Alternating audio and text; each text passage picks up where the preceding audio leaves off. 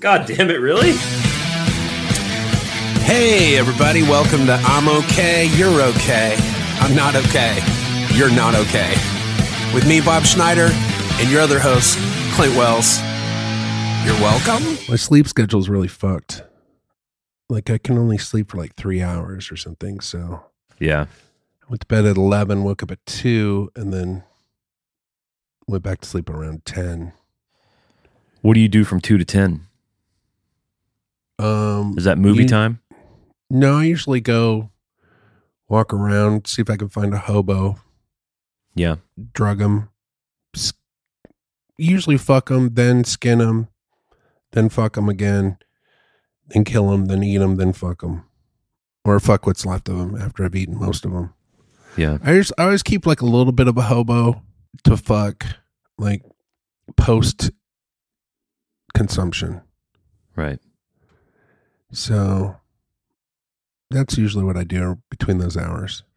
And then by 10 a.m., you're tuckered out. That'll really take it out of you. Dude, plus you're full.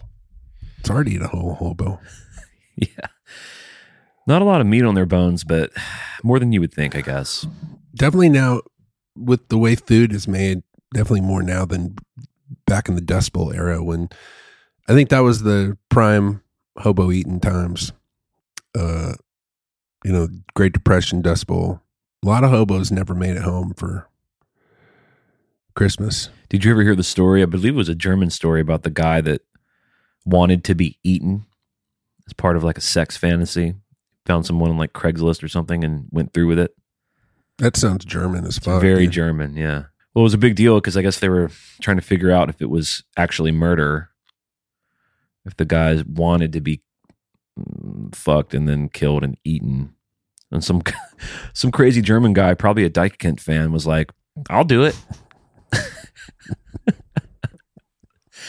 He's like, "Well, I've have multiple offers, so he had to have a whole interview process because Germans don't fuck around, dude."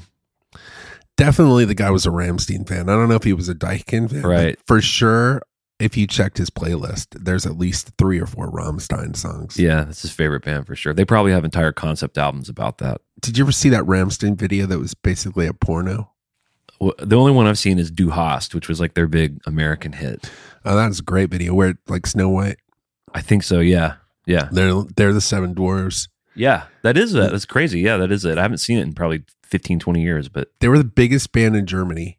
I mean, huge, bigger than David Hasselhoff. And then they put out a video that where they just got porn stars, or not stars, just porn industry people yeah, to do the video. And it's just, I think they used like body doubles and stuff to make it look like they were uh, fucking and stuff. Speaking of body doubles, I just started watching Righteous Gemstones on HBO.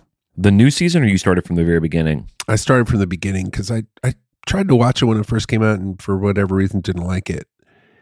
But I just rewatched the whole first season. I'm in the second season now. And uh, whoever made that show loves to show some dick. There's not an episode where you don't see a guy's dick at one point. It's funny. I've seen that whole thing, and if you would asked me if there any full frontal male nudity in it, I probably would have said no. Whose dick do you see? Everyone. Well, it, it starts off and you see his friend's dick while he's doing the cocaine. okay, yeah, that's right. When when he's uh all his buddies in the hotel room. But like when the guys break into the church, he makes them get naked. there's just uh, the opening of season one. There's just a guy that's naked that walks through the camera, and the guy's like, "Nice dick."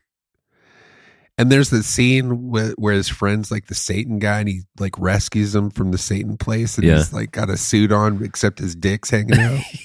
It's so Keith? stupid. Talking Yeah. about Keith, yeah. Dude, that show is pretty good. Yeah, it is good. I don't know if uh, has Walton Goggins made his appearance yet. Yeah, he's he's in it kind of the whole time. He Yeah. can- he shows up like episode three. Or He's something. he's so good. Yeah, I, I that little trilogy of shows that Danny McBride has made, Eastbound and Down, and which I think I watched the first season of that at your house, and then we loved Vice Principals. I don't know if you caught that show, but I tried to watch it, and I again I didn't didn't like it. I'm not a huge fan of Walton Goggins. I think he was amazing in uh Magnificent Seven or whatever that. Hateful Eight. Hateful Eight. That was great. He was incredible in that, and he's a great actor. I don't know. I just don't. I'm not sure how funny I think he is. I think maybe he's like too good of an actor or something. But going back to Rammstein, you said they made a video that was like a porno. Don't they do weird shit on stage? Don't they like fuck each other on stage and stuff or pretend Jesus. to? And Oh, I don't know. I've never. I mean, I've got my Rammstein tickets. I had my Rammstein tickets for 2020. oh, really? No, Oh, to J- JK. No, I've never never seen Rammstein. Never. Uh, do they even tour the states? they do, and they do stadiums. I feel like I've seen Rammstein just because I've seen Author and Punisher. Author and Punisher is definitely the logical one man conclusion of Ramstein. Wow, they play stadiums in the United States. Yeah, it's really wild. I wa- I was making the case on my Metallica podcast. I was like, no other metal band in this era can sell out stadiums. It's just a the bands aren't as good. B there's less interest in that kind of music. And someone wrote in and was like, Rammstein still does stadiums. And I looked it up and they fucking do. It's crazy. And I watched one on YouTube. And I was like, you know, how interesting is this going to be? I don't really know any of their songs, and they're all in German. And just the kind of the show that they put on, and their music's really powerful. I ended up watching about 30 minutes of it. Where they fucking each other? I didn't get to that far. I think this was a big thing they were doing back when they had a hit, like that Du Hast era. They have a bunch of like really like steampunk looking industrial pyro and like weapon shit that shoots fire and they're real intense. That main guy's a real intense dude. People love intense lead singers. They do. I watched uh unfortunately I saw Katy Perry's fairly atrocious halftime thing on the uh Alabama game the other night. And she's just like emoting so much singing this really kind of trite song and I thought I thought how embarrassing. But then I thought, well, people love this stuff. People love super earnest emotive lead singers. People love Pink, dude. And that chick fucking, I don't know. She seems pretty cool. But I saw her live and it was incredible. really? A friend of mine plays for this songwriter artist named Julia Michaels, who's mainly known as a songwriter, but she started to do an artist thing and they were opening for Pink. So he was like, Hey, you want to come to the arena and check out the Julia Michaels gig? So me and Isabel went. Didn't know what to ex- Julia Michaels was great. Really understated, but cool. Good band, great songs. And then Pink came out. We're like, well, let's just check out the Pink show. Dude, it was crazy good. She was like, she was doing like acrobatics on the arena. She was like flying, to, you know, like Bon Jovi shit. Every new, every song, they introduced a new element of production, like with the stage and with the lighting. She blew up this big Eminem doll and then kicked it down, and it was very theatrical. And I, I kind of walked away from that pretty impressed with her. Not in any danger of buying her her latest album, but she put on a hell of a show. I mean, it was a very athletic show. Sounds like she was doing some Bon, bon Jovi shit. She was. She was flying around like Bon Jovi. Remember when Bon Jovi used to fly like Not Peter really. Pan? I don't. I don't remember that. I never. I, I do feel like David Lee Roth did that. So, uh, so David Lee Roth did it. Then Bon Jovi's like, "Oh, hey, I wanted to do that. I want to do that flying around. Maybe that was a big thing in the '80s or something. Yeah, they would like they would be suspended by wires that you couldn't really see. So they're just flying around these arenas like fucking Peter Pan. I'm shocked that somebody didn't die doing that. Right. I did see Kiss, and uh, at some point, Paul Stanley goes to the middle, right? um, He did he fly to the middle of the arena? yeah, he gets on like a hook or something. He- He's like a It he's is like a hook. he's like bait or something for the for the fans, and they dangle him over the audience. But I'm sure they've been doing that same move for 30 years. yeah, they- they're not big on uh, reinventing themselves. dude, I used to be able to drink five to ten cups of coffee a day. Same. I Now, if I if I drink two cups, I'm in real danger of having a, a real bad nervous breakdown. I used to make a whole pot, and I would drink the whole pot in a day, and that pot would make twelve cups of fucking coffee. Yeah. And I wouldn't drink it all at once, but over the course of a day, like writing or doing a session, that coffee's gone. Yeah. And I remember a guy who was around my age when I was 10 years younger than this, who would only, like, I'd be drinking a cup of coffee at like three, four, five, seven, ten, whatever time you want to say. And he'd be like, hey, man, do you want a cup of coffee? And he'd be like, no, dude. my max is two cups. I'm like, I'll never be that. Here I am. I'm that guy now, What was his name? Paul Stanley. And now you are Paul Stanley. And now I'm Paul Stanley. You're Paul Stanley, the hobo eating, caffeine sensitive napper. Here's who you don't want to be, other than the the fame and money part. Here's who you don't want to be. You don't want to be Paul Stanley. Why? He seems like a fairly tortured guy to me. I don't. I, don't, I think he's having a hard time being happy. He might be. When I went on that Kiss cruise, I went to his art class and he seemed cool Yeah, to me.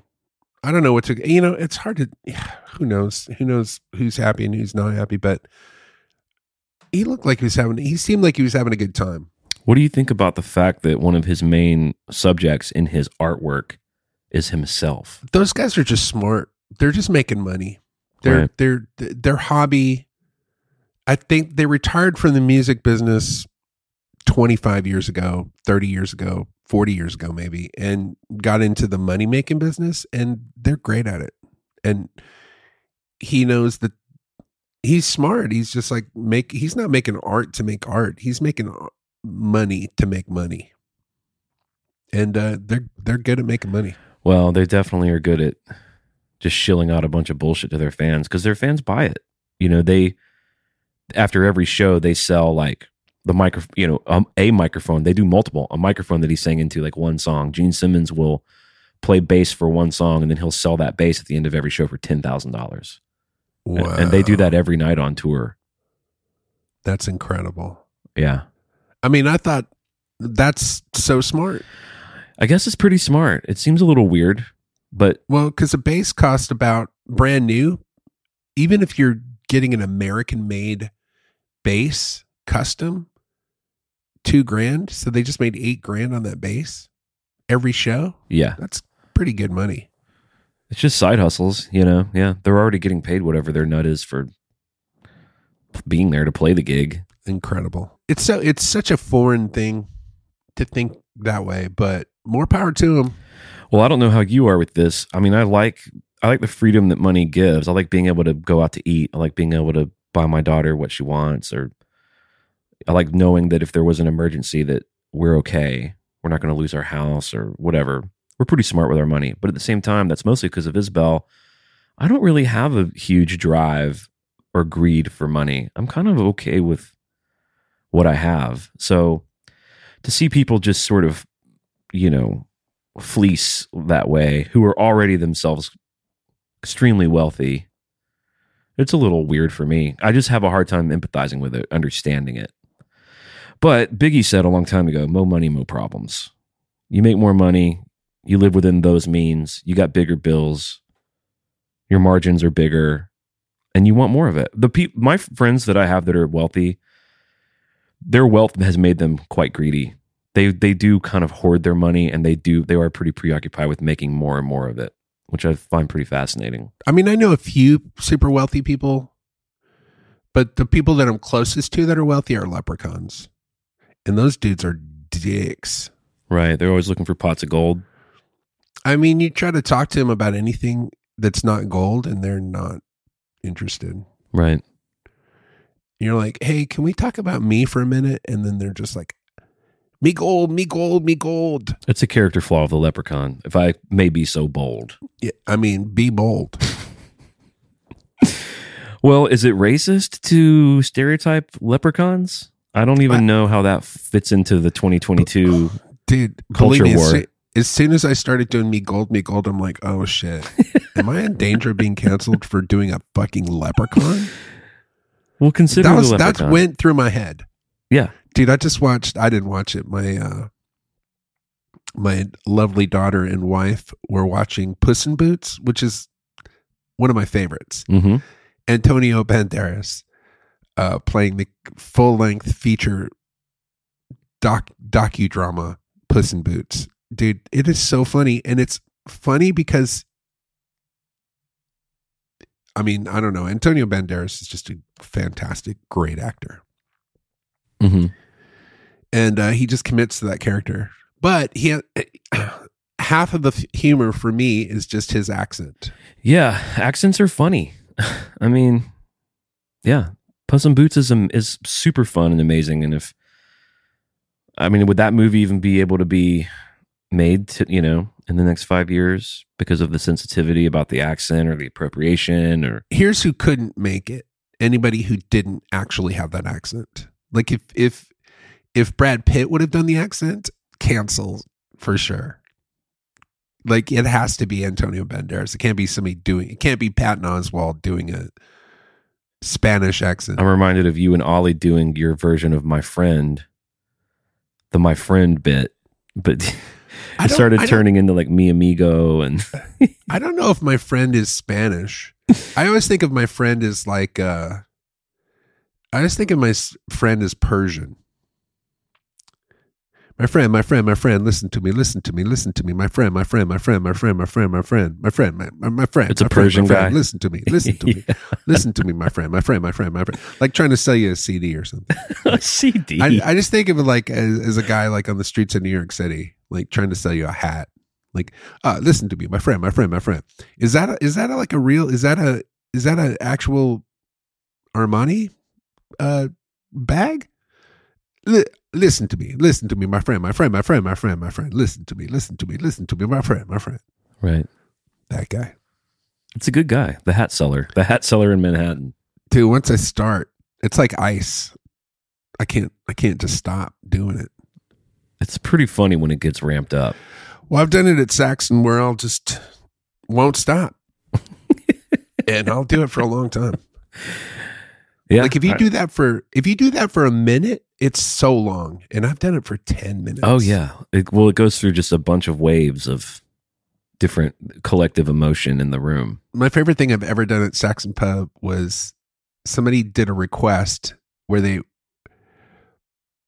wanted us to do a song for this waitress that worked there and they called her Mama Red and they just wrote Mama Red B Day on the napkin and I just said Mama Red B Day at least 10,000 times. Just throughout the night, or did you do like a, a riff? Oh, we just started I just started playing some music and it was like Mama Red B Day, Mama Red B Day, Mama Red B Day, Mama Red B Day. Dude, oh, it, I was. That was a moment where, like, if it, if it would have been like 14th century Belgium, I would have been locked up. Like they would have just come in, they would have taken me away and Right. locked me in, a, in an asylum. And what happened to Bob? When he just started saying, Mama Red Bidet, we must have locked him up. That's my dude. I feel like I was just in Belgium. Come with us Let's now. hear your let's hear your Belgium accent. I don't have one. I don't even know how people talk in Belgium. No, I don't either. I think it's French. I think it sounds French. oh, Which I'm mi- in Belgium. Yeah, there you go. Poirot was famous, you know, Hercule Poirot is famously from Belgium. okay, gotcha. Oui, oui, madame. I'm from Belgium. Mama, Mama, Mama Red Bite. Mama Red Bite. I only can do the French laugh. yeah, me too. It's a pretty. That's a pretty convincing French laugh. It is. Is that Pepe Le Pew? I guess it must be. I don't have a lot of reference points for Dude. French laughing. Have you seen a Pepe Le Pew cartoon recently, like in the last five years? No, but I know it's a cigarette smoking rapist cat. Dude, it's hard. Is it a cat It- or a skunk? What was It's Pepe? a, s- it- it's a skunk, a skunk. but that guy's hard, hard to watch. I'll tell you who I still think is funny, and this is going to probably upset some folks. But I'm a big Speedy Gonzalez fan. That shit is funny. I loved it as a kid. Did that get like kind of canceled? It's got to be canceled, dude, because it's so racist. Is it racist? Oh my god. The whole the whole thing about Speedy Gonzalez is is all of his friends who are they're Mexican mice, all but all of his friends are so lazy. All they want to do is just sit around and nap. They just want to take a siesta. They're like, "Oh, come on, Speedy. Let's take a siesta. Come on, Speedy. Come on, man. Just take it easy. And then Speedy's like, andale, andale, and he's just like cruising around really fast. That's the whole joke. And uh, it's Mel Blanc doing that accent too. It's not like it's Not uh, Antonio. It's not Antonio Banderas doing it. This says the I'm reading an article from the LA Times that says why why Mexicans defend it. It says the Warner Brothers cartoon mouse debuted in 1953 and immediately immediately was a hit on both sides of the U.S. Mexican border. The plots were always simple. Speedy antagonized Sylvester the cat and other assorted felines, usually in a dispute involving cheese. The Raza rodent quickly picked up awards. Blah blah blah. Problematic, a stereotype, no doubt about it. Yeah, Mel Blanc voiced the fastest mouse in all of Mexico with a stereotypical accent and nonsense Spanglish. The typical Speedy plot casts him as a thief and a cad, and his fellow Mexican mice as lazy, drunk, and happily living amongst trash. he had a big sombrero. It says, and yet, Oh, time yeah. and time again, Mexicans, the very group you'd think would hate Speedy the most, rose to defend his honor. In the 90s, college students cast Speedy as a proto Zap- Zap- Zapatista who fought against American imperialism before it was cool to do so. All right, this is getting in the weeds of shit. I mean, Yeah, basically what the article is saying is Mexicans are cool. Mexicans aren't butthurt. They get the Dude. joke and they're fine with it. Dude, one of my favorite stand-up jokes of all time was some guy from Austin. I can't remember his name, but there used to be a commercial about weed. It was like one of those dare to keep kids off drugs Right. commercials. Right. And it was like, do you think people who smoke weed are cool? And then it just shows a kid drowned in a pool. And the idea is like this person was high on weed and there were like your babysitter was watching your kid and your kid drowned. Right. And they're and the joke was like, would your would your friends think it was cool, you know, if you smoked weed if you were watching their kids or something? And then the joke was like, well, if they were cool. that depends. Are they cool? yeah. I mean, if they were cool. It was such a I don't know, it's pretty funny. It's a good irreverent joke. I took baths with my dad like until I was like probably 10. Till you were 10? I don't know. There's pictures of me though. There's a very famous picture of me in my parents' bathroom and it's my sister in that we're all in the bath and it's my sister in the front and then me she, and my sister's facing the tap and then I'm behind my sister facing the tap and guess who's behind me facing the tap? Papa Schneider. Papa Schneider. I'm guessing with a shit eating grin on his face, too.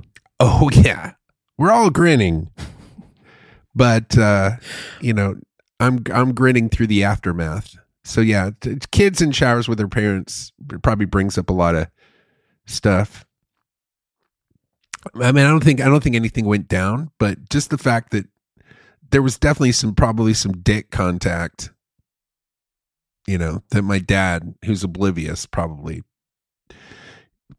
thought was fine and probably was a little much for my sensitive brain. I mean, I took some baths with Luke and I was wearing my uh like my bathing suit the few times that I got in the bath with him. Oh, really? Yeah. I mean, I I tried not to do the thing where it's like I didn't want it to be like I just didn't I I I mean, probably only took a couple baths with him. And I, it was more like I was just getting in there to kind of, you know, like like we were like in the pool or something. Yeah. Right. But I didn't I I just saw my parents naked so much it was it was traumatizing for me in terms of just my my body image. So like when you see your dad's dick like every day every day of your life and then you get into puberty you just think you have a small dick because you're just used to this big grown-up dick compared to your tiny little you know 4-year-old dick hmm so I just didn't want to do that to Luke. So Luke, you know, he might have seen my dick a couple times, you know, while I was peeing or something, but definitely never past the age of about three or four. I just Right. made it very, I, I just was discreet about peeing and stuff like that. But dude, when he was six months to about two years, there wasn't a single time where he was taking a bath where I didn't, that was my time to poop. like I would put him in the bath and immediately poop because you can't when when they're when they're a year and a half old because they're mobile. You can't like, hey, I'm gonna go poop for thirty minutes. You just make yourself at home, little tyke. no, You put you put him in like you put him in that little what do you call him a mobile or whatever. You put him in a thing. that little Australian little Was it Suck- Australian yeah. What are those called? mobiles? I think. Oh yeah, whatever. You can put yeah. No, yeah. I I just would save my poops for when it was bath time. You got to be 'Cause I- strategic with those poops, Because I was yeah, because I was like a single dad. right? You were kind of doing it on your own. That's that's no joke. That's hard to do. And Man, It's it was it was so hard. I would never d- I would never do that again. If I could go back in time, I would immediately hire a nanny. right, right. I can't imagine doing it by myself. It's so hard. And I never like I was very um I never brought any girlfriends over that whole time. So we we separated when when he was 6 months old. So anytime I had him until my wife until I started dating my wife, which would have been I guess he would have been about 6 or 7. Right. Um, so that whole time for five and a half, six years, every time I had him, which you know was three days a week, I had to watch him myself, and it was it was real hard for me. I'm not built for that shit. Well, I applaud you for stepping up and doing it, being there, and having your shit together when you had him, and that's really cool. A lot of people don't do that. We got to skedaddle to the Secret Weekly. I want to say thank you to Alan McCarthy and Matt Hartsock, who became patrons. Is that Paul McCartney's son? Uh, it must be. I mean, there's no other explanation. His last name is McCarthy. Paul McCartney's last name is McCartney. So it was originally it was originally McCarthy. He changed it to Right. McCartney right. because it sounded more businesslike. So that's why I was asking him. It's the only explanation. So, uh, you can join us on the Patreon if you want to go into the Secret Weekly, which is where we go now after every episode. It's uh, what is it? P-A-T-R-E-O-N dot com slash letters I-O-K. You get some bonus stuff over there and you get to support the podcast. It brings you so much joy every week. And we will head there now and take care of yourselves and take care of your families. Peace. By the way, it is P A T R E O N, but spell it any way you want. Okay. Bye.